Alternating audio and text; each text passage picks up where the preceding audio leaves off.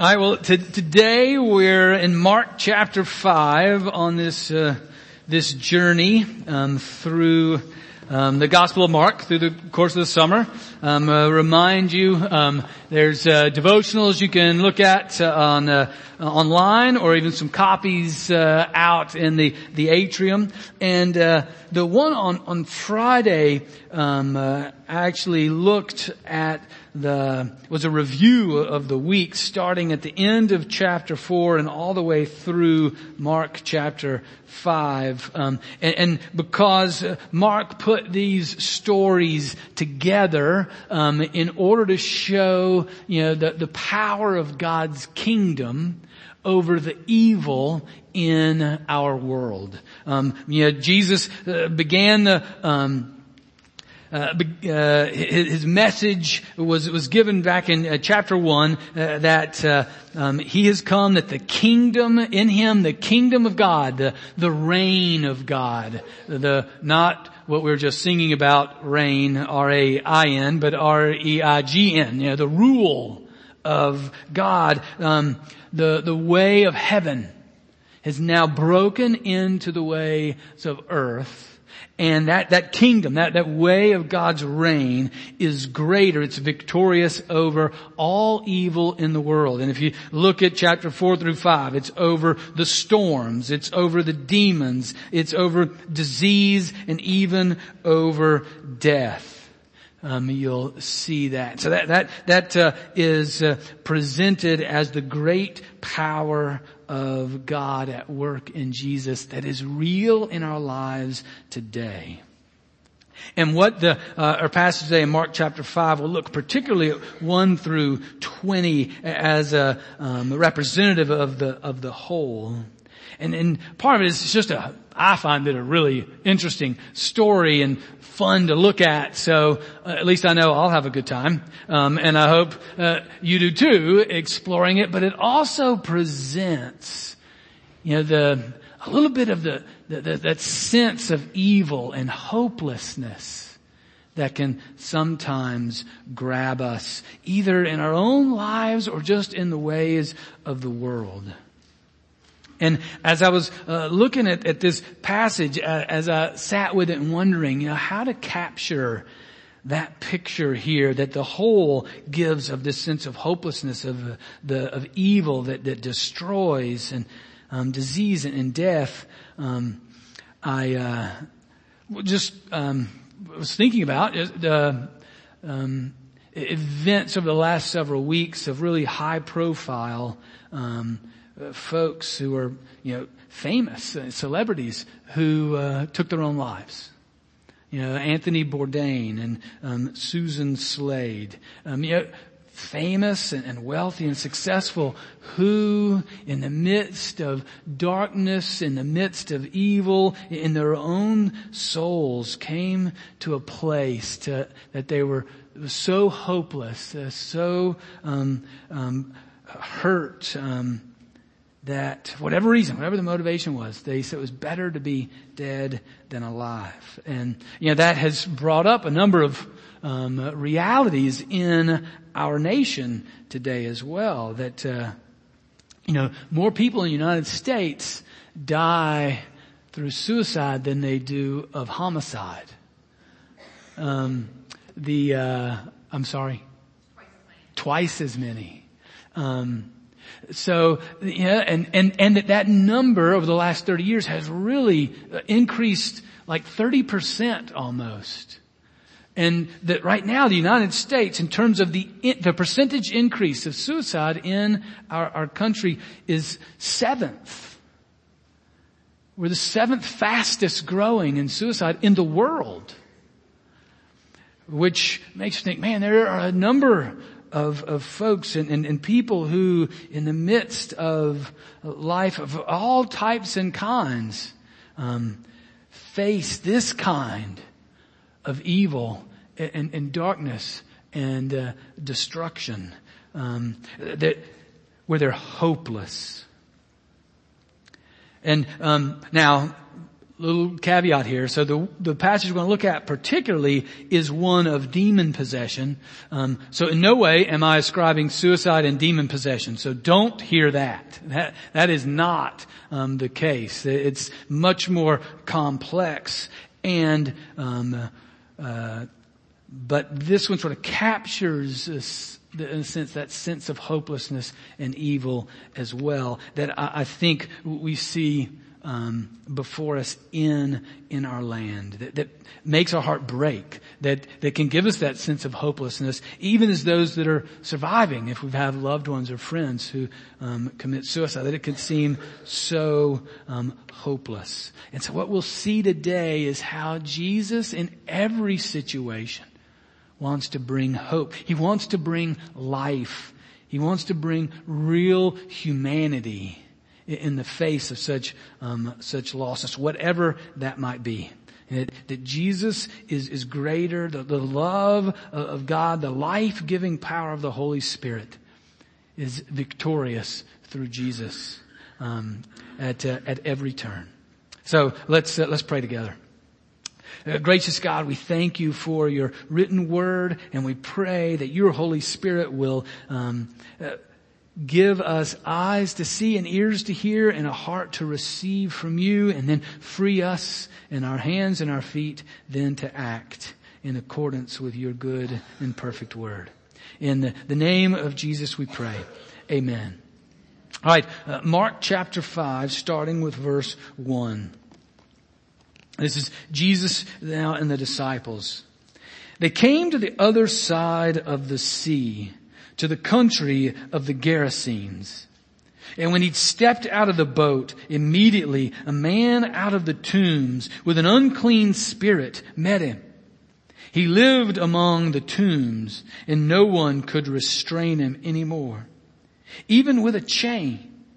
For he'd often been restrained with shackles and chains, but the chains he wrenched apart, and the shackles he broke in pieces, and no one had the strength to subdue him. Night and day among the tombs and on the mountains, he was always howling and bruising himself with stones. When he saw Jesus from a distance, he ran and bowed down before him, and he shouted at the top of his voice, "What have you to do with me, Jesus, Son of the Most High God? I adjure you by God, do not torment me." For he said to him, "Come out of the man, you unclean spirit." Then Jesus asked him, "What is your name?" He replied, "My name is Legion, for we are many." He begged him earnestly not to send them out of the country. Now, there on the hillside, a great herd of swine was feeding. And the unclean spirits begged him, "Send us into the swine. Let us enter them." So he gave them permission. And the unclean spirits came out and entered the swine. And the herd, numbering about two thousand, rushed down the steep bank into the sea and were drowned in the sea. The swineherds ran off and told it in the city and in the country. Then people came to see what it was that had happened. They came to Jesus and saw the demoniac sitting there, clothed and in his right mind, the very man who had had the legion, and they were afraid. Those who'd seen what had happened to the demoniac and to the swine reported it. Then they began to beg Jesus to leave their neighborhood. As he was getting into the boat, the man who'd been possessed by demons begged him that he might be with him. But Jesus refused and said to him, "Go home to your friends and tell them how much the Lord has done for you and what mercy he has shown you." And he went away and began to proclaim in the Decapolis how much Jesus had done for him, and everyone was amazed. This is the word of the Lord. Thanks be to God. So Jesus and the disciples are in on this boat across the sea. They're going to the other side. Uh, it's uh, almost uh, uh, always, no matter what side you're on, the other side is usually the place that's the scary spot. It's the unknown. It's uh, the the one that is different from your own. And here, this place, this other side, it's scary. It's overwhelming. It's impossible. It is hopeless. And they get to the other side and they experience that. It hits them right in the face. I mean, the Gerasenes welcoming committee comes and it's just in one person as they get off the boat. And we find out he is really the first zombie. He is one who is alive but is dead. He, he's, he's living and breathing, but he is dead. The He, he lives and sleeps in the graveyard. That's the place where he can hang out. And we find out a little bit later, his closest living neighbors are about a thousand pigs. So for someone in the first century, a Jewish hearer, this place is bad. It is scary. It is unclean. It is ugly. There is nothing welcoming about this place. It's, it's Gentile, unclean, zombies. And, and this guy is scary and powerful. They, they try to hold him in, right? So they, they, they put shackles and chains on him and send him into the Spring Grove Cemetery, and they say, you stay there. But he refuses. He cannot be shackled by human means. We're told in the passage, as it describes this, that he um, was, he, he even hated himself, howling, self-mutilating. And we're told the crowd around him tried to tame him. Same word that's used for animals is the word they used for him. What, what has been lost here is any semblance of him being human. He doesn't see himself as human. He doesn't act human, and neither does anybody else around him see him as human.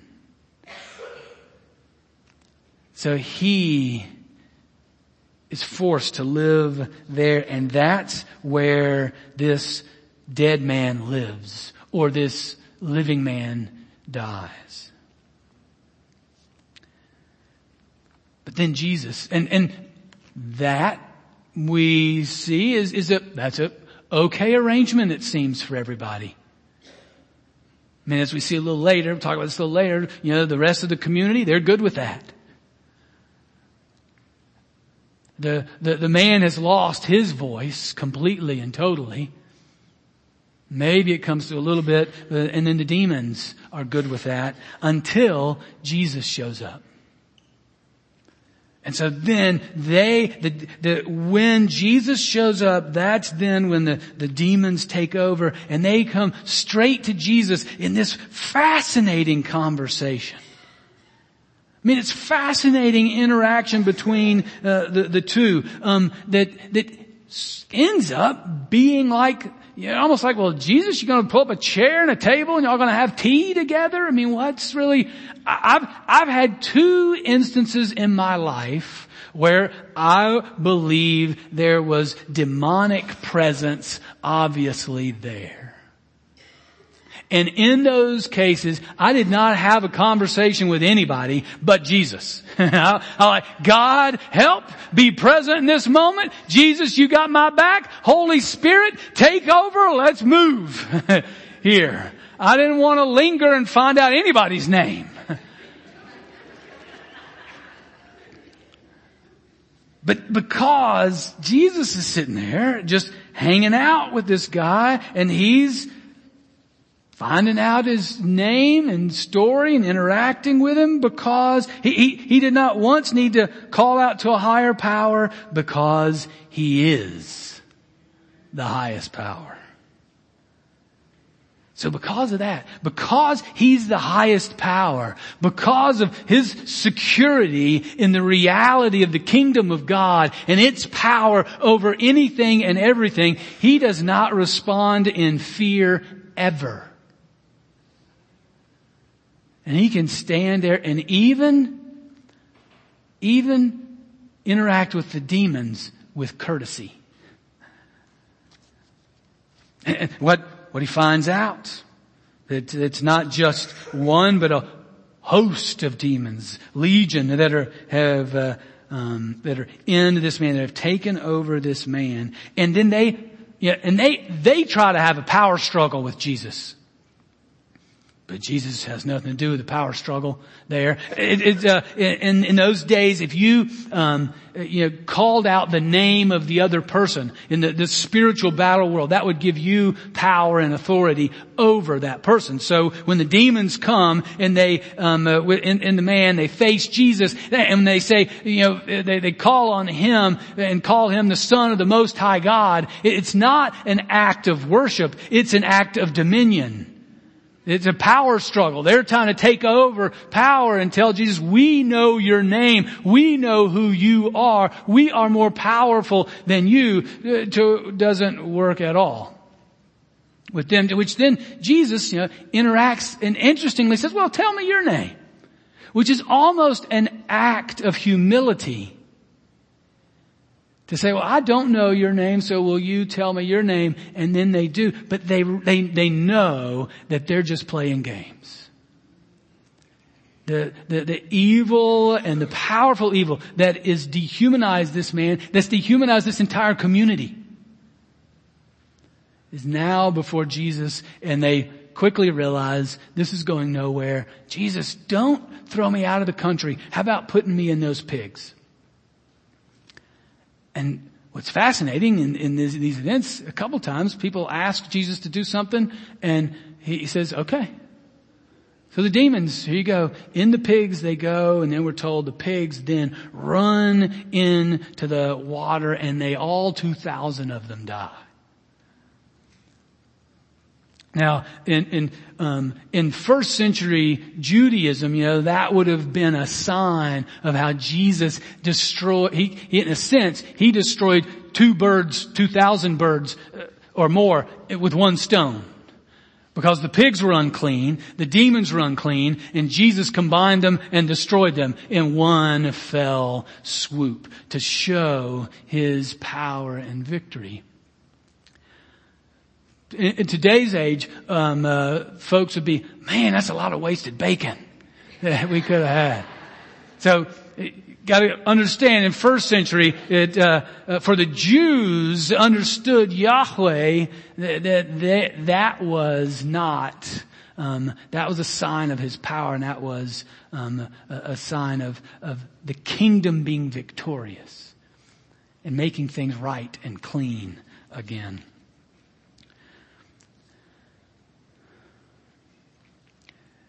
We see here that, that Jesus indeed is the one who in this, what almost because of this interaction we forget, is this scary, overwhelming, impossible, hopeless situation. In the power of the kingdom, Jesus enters in and brings life. That Jesus reigns supreme. Even in the most horrific place you can imagine, in your soul or in the world. Jesus, I mean, the whole notion of the incarnation, of God becoming human, means that theology and our understanding of God does not stay just in our head, but is lived in our lives. In this real world, in this broken world, in this place where there is evil still present and active, even in our own soul. And we see in these stories and in this story where the desperation of a man whose voice we can barely hear through this conversation comes through and is heard by Jesus. And he brings his kingdom His love, His compassion, His grace, His healing.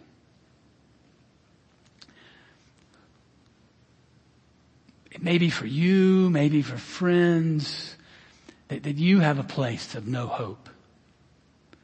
Uh, just speaking personally for now. You know, it may be someplace inside of you where there's no hope, where it's overwhelming, where it's scary, where you don't want to go there, you don't want anybody to go there. I'm telling you, just like with this man whose voice we couldn't hear, Jesus is already there. And in the seriousness of, of our age and what mentioned before about uh, suicide, If, if that is you, or if that's someone close to you, maybe who's confided in you, I really not only invite you, I beg you to let somebody else know.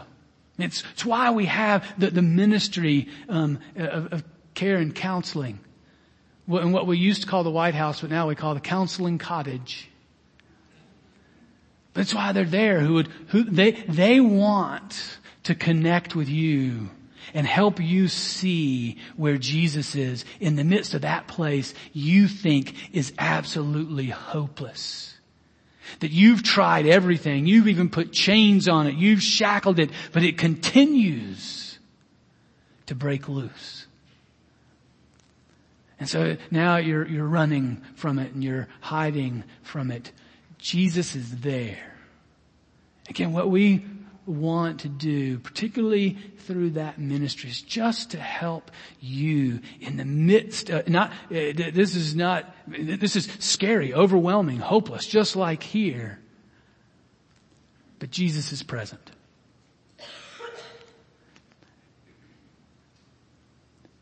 Don't become part of the zombies of the living dead. Be alive. Kingdom is among us. Jesus is here. There may be also another place uh, around you that you see that is hopeless, that is so filled with evil that you have now ostracized or dehumanized or separated it, put it in, in shackles away from you, in, just in your world. What, whatever it might be, that Jesus is there too. I mean, there's plenty of uh, ugly things that are scary, overwhelming, seemingly hopeless in our human perspective. But Jesus is there all around us. Now, we as, as a church, we, we dive deep into some of those places. Whether it's homelessness through Interfaith Hospitality Network and other ministries, whether it's racial reconciliation in our life together as a church and engaging in our world, whether it's uh, caring for, for children, whether it, through an education system uh, that for for many fails them, who families may be in trauma, and you see that particularly in the foster care system. You know, a variety of ways that we as a church, we don't know how to fix this at all. But we believe Jesus is there, and so we're going and we'll be a part of it. And we'll see where His kingdom will break in.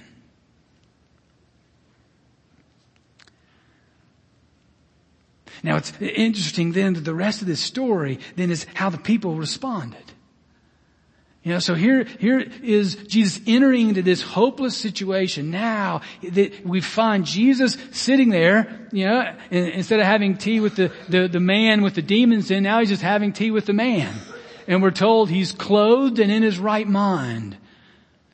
And the people come and they see it. And, you know, usually you would think, you know, He's clothed in His right mind. That how would the townspeople respond? They would celebrate. They're like, wow, what a miracle. But I think they understand the depth of the situation and just how evil and broken and the power that overwhelmed them. And now they're saying, this was so powerful we couldn't control it. And now one more powerful than what we had seen is now on the scene and has um, victory over them. please leave. I mean, we had a nice situation here. He knew where he was supposed to be. We knew where we were supposed to be. And it was nice and clean. Would you just please leave? We'd rather have that. Living death, dehumanization, than we would have you in our midst who can bring life out of death and light into the darkest place. You know, I, I think what, what we're, we're seeing there is, uh, the, the same thing. Last week we looked at the, the seed, you know, and the fact that, you know, the seed is the word and what Jesus is doing in the kingdom, that the kingdom is near and he's spreading it all over the place. But most of the soil didn't receive it. So if, if we as, as followers of Jesus, we're like, okay, I know Jesus is in the midst of whatever the, the broken places around us are, and so we're going to be in the midst of it, and, and things might happen, even that bring healing and, and, and hope and, and success, and we rejoice. Don't expect necessarily that the world's going to jump on the bandwagon. It, it doesn't always. As a matter of fact, that sometimes it's just plain and simple scared of what happens when the kingdom breaks in. But, so the, the people, they say to Jesus, would you leave? And so again, look, the demons say, put us in pigs. Jesus says, okay. And then to the people that are there, he, he says, okay, you want me to leave? Okay, I'll leave. And he gets in the boat. So two requests that have been answered by Jesus in the affirmative. Then the third request comes from the man that he healed. And he comes at Jesus and he, you know, is begging, hey, let me go with you now. I am yours. I am following. I am with you wherever you go. That's where I'm going. And in this case, instead of it being three for three, Jesus tells this guy, no. So the two people that were opposing Jesus, Jesus said, sure. And the one person who's like, I'm your greatest fan now, I'm following you to the end, Jesus says no.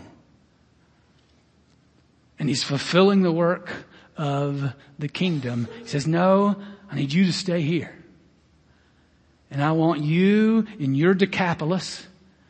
And in Decapolis here, you're now a witness of what the Lord can do. You now, you, you stay in this dark place, in this hopeless, scary place. You stay because you're now a witness to what the Lord has done in your life.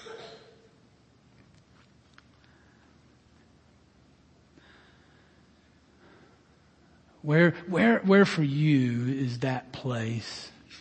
Where's your Decapolis?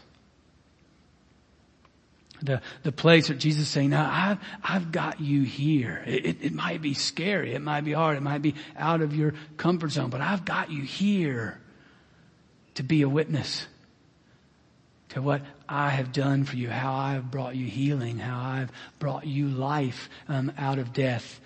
I need you to stay.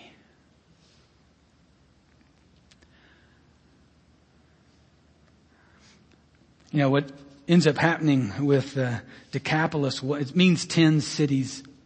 And one of those cities is Damascus. And Damascus will pop back up a few books later in the book of Acts. It's the place then where, you know, the first missionary Saul, Apostle Saul, Apostle Paul, where he was first um, encountered followers of Jesus. Now, we don't know this, but it would certainly make sense that if this man here was the first witness to Decapolis, that what he did then planted seeds that grew and took fruit that became the church that then was the place where the Apostle Paul first met believers and started on his journey. Now, the man would have had no idea. Jesus would have known it all along. For us, as well as a church, he has placed us here to stay in, in Decapolis, our Decapolize, Is that uh, how you pluralize it? I don't know. To stay there and be a witness in the midst of places that may be scary, in the midst of places uh, that may seem hopeless, but we know Jesus is there. Let's pray.